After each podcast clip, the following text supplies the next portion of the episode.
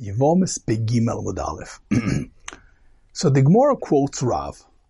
Omar Rav, lesser lebasnismika bebraisa. The Mishnah which states that contra a Kohen who is an androgynous, can feed his wife Truma is not to be relied upon. Why? Because there is a brisa that says, Rabbi Yossi says, androgynous, androgynous is bria bifneasma. Androgynous is a creature of himself, which is, we're going to soon see, it's both male and female. And Chazal did not determine whether he's a male or female, which one to give precedence. In other words, there is a suffix without achro. So he thinks, Rav says, we follow the Brisa and ignore the Mishnah. So the Gemara, so the stomach, the Gemara asks the simple question, Adarabba, lest the Brisa become Mishnah. Why are you taking the Brisa over the Mishnah? You should take the Mishnah above the Brisa. So the Gemara says, the Shavka Rabbi Yossi Barzugi, since the Brisa quotes Rabbi Yossi without Rabbi Shimon, Shvamin Ahodabe, it's a sign that Rabbi Yossi changed his mind later. That is the Loch of Rav.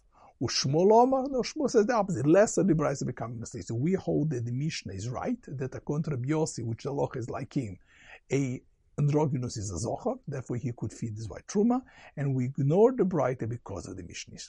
So the Stova Gemara says one second, say the opposite.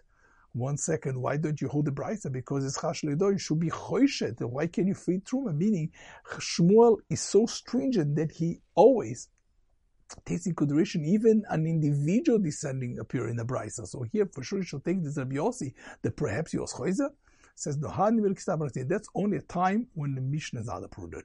But when the Brisa comes to uproot the Mishnah, loy choish, it doesn't take into consideration. So here you have a big machloket. This machloket Rav Shmuel is so fundamental because Rav holds that the Brisa quotes that Rabbi Yossi changed his mind, but Rabbi, when he did did the Mishnah in the Psaka Mishnah, he didn't know. So what does that mean? That Rabbi did not quote the most updated Rabbi Yossi.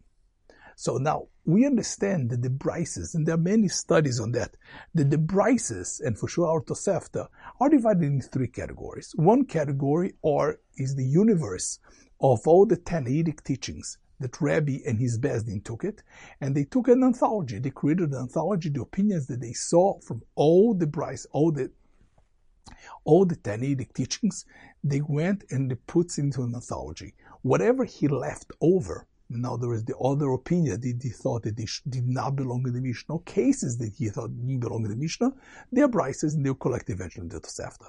That's number one, which is called the brisa, the outside, outside of the collection. The second types of brises are brises which are basically developing upon the Mishnah, meaning maybe they developed even afterwards. They're continuations of the Mishnah. The Mishnah says one halacha, and the brisa will develop, either explain the sources, or the brisa would explain different cases, is a development upon it. That's the second type of brises. And the third one are brises which Rabbi didn't have, right? They didn't come into Rabbi. And those brises came out afterwards. There were different collections, different traditions of Tanoim that Rabbi didn't have, and therefore he did not put into the Mishnah. Those are brises. Here, Lechoira is a brisa like that. That there is a brisa tradition that they found that Rabbi did not have in his Bezdin. And the halacha is that showed Rabbi Yossi was Choizer.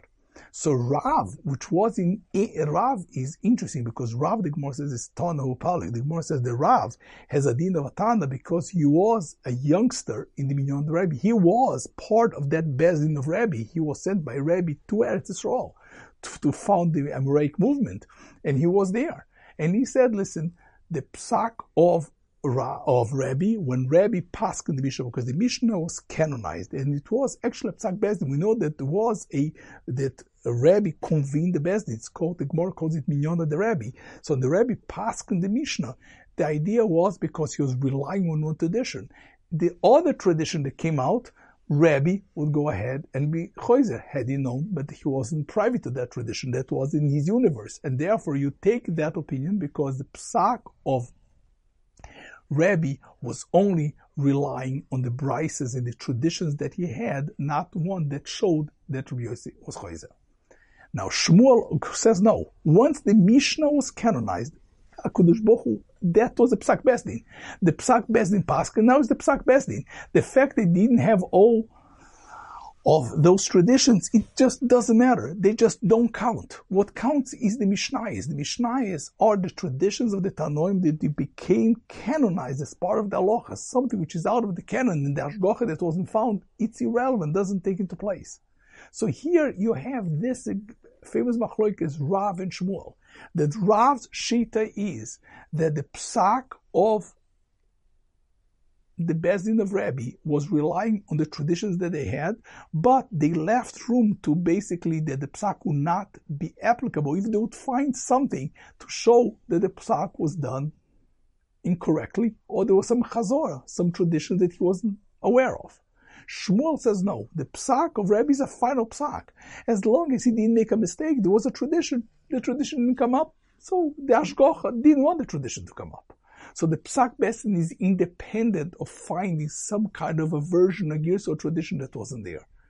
It always this reminds me the issue of the famous letter of the Chazon Ish. The Chazon Ish goes into the letter when they found, when the Dikdukei Sofer, Rav Rabinovich found at the time the Munich manuscript of the Bavli, and he wrote Dikdukei Soferim showing different girsois that they were part of the um, Munich manuscript that answered many kashas of the Rishonim and Achronim. Many kashas that they had was relying on our Girsa, and he shows that the Girsa is different.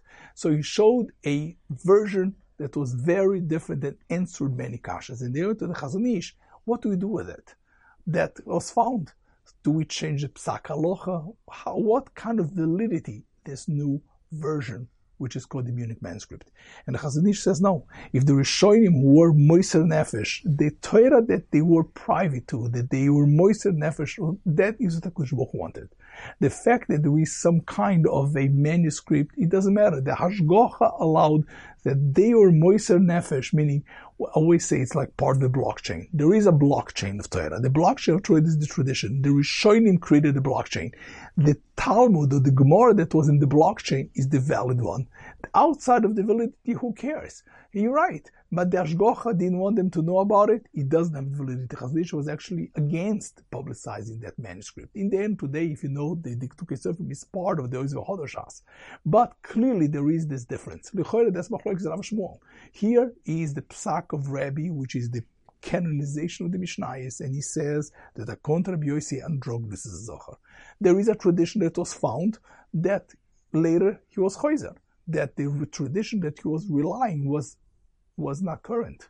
So Rav says the Psak Bezdin was only based in in Ladain of Bashan Nevrois, and I say the only one who could ever say that is Rav because he was part of the Minyan of the Rebbe, and therefore you go ahead and you assume that was the Mishnah is not right, and you rely on the Brisa. Shmuel says no. Once the Mishnah was canonized, that Psak remains irrespective it was relying upon a non-current or a a outdated psak. Doesn't matter. The Choira very much sounds like the issue of the Chazon Ish and is something to think about. The next issue here is very interesting, and I think that this is also very clear. Now we have something called the androgynous. Androgynous contribution in the Mishnah is a zohar. He has a loch of a zohar, even though he has both a vorim mean as he has a zohar and a nekeva, but it doesn't matter. He still has the halacha of a, a zohar. However, our our um, uh, brisa holds that no, that he has that the hermaphrodite, the androgynous is a bria bifnei atzmai. It what it means that he has that he has both male and females organs, which is test, testicles and ovaries, and he is both a zochar and a keva. So he has both, and he is created as a suffix. And it's a suffix the Chachomim could not come to Achra. They could not come to decision which Allah does he have. So he is an unresolved suffix. So you see that Kudush Baruch created the gender. We saw last week that there is a gender of Zohar and Akiva. Then you have a kind of a new kind of a gender, which is on the spectrum, right? And that spectrum is something called the Sris Chama and the Hurafashud, the Ilonis, that she is a female with male traits, which in other words, she is on that spectrum. And here you have a gender which is be'atzmoi sofek, the chachomim kudan is what's called an unresolved sofek. And that's lechoida a fifth gender. That's not some, is chachom androgynous bria bifnes, a creation of sofek.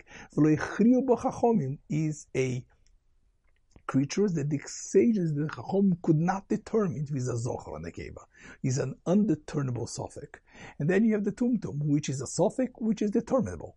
So you have here this concept that there is something called androgynous, which is like Ben Hashmoshes, is a Sophic which is undeterminable. There is a gender which is a Zohar and a Keva that you can never be Machriya. So it comes out that when we go and we decide what are the genders that the Torah recognizes, it's not only Zohar Nekeva. You have Zohar you have, as we saw last week, the, the Ilonis, and the goes together with the Shri, so they're counterparties. And then you have the Sfekas.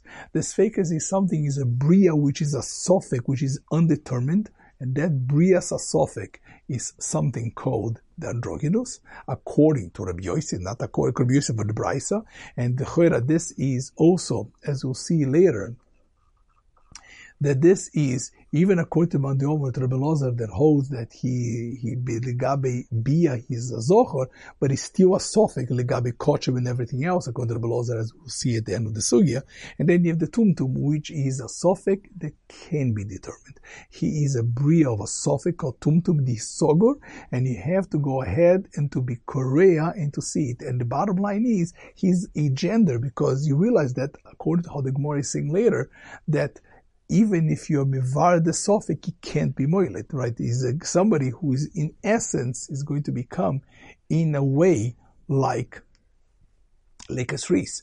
That in this case he goes ahead and the tumtum would never whenever he becomes resolved as a sofik, it's still a bria bifneasma because he cannot perform chalitza like a shris, and in any case, he cannot be moilid.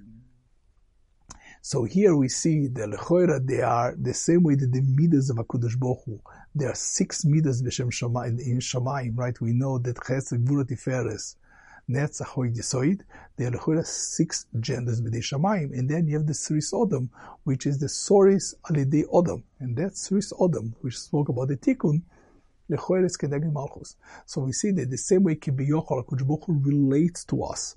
There are the six midas, which is Bidei Shomayim, and the seventh, which is the Mekabelim. Lechoira, you have something very similar in the genders, how humans express themselves. Zohar, Nekeva, the Sris, Chama, and the Ilonis, the Androgynous, and the Tumtum and ultimately this Risodom, which is the Koyach Odom that you could resolve and comes out that there is actually a situation that that there is a Shasa Koisher, but the Maisi Odom changed it.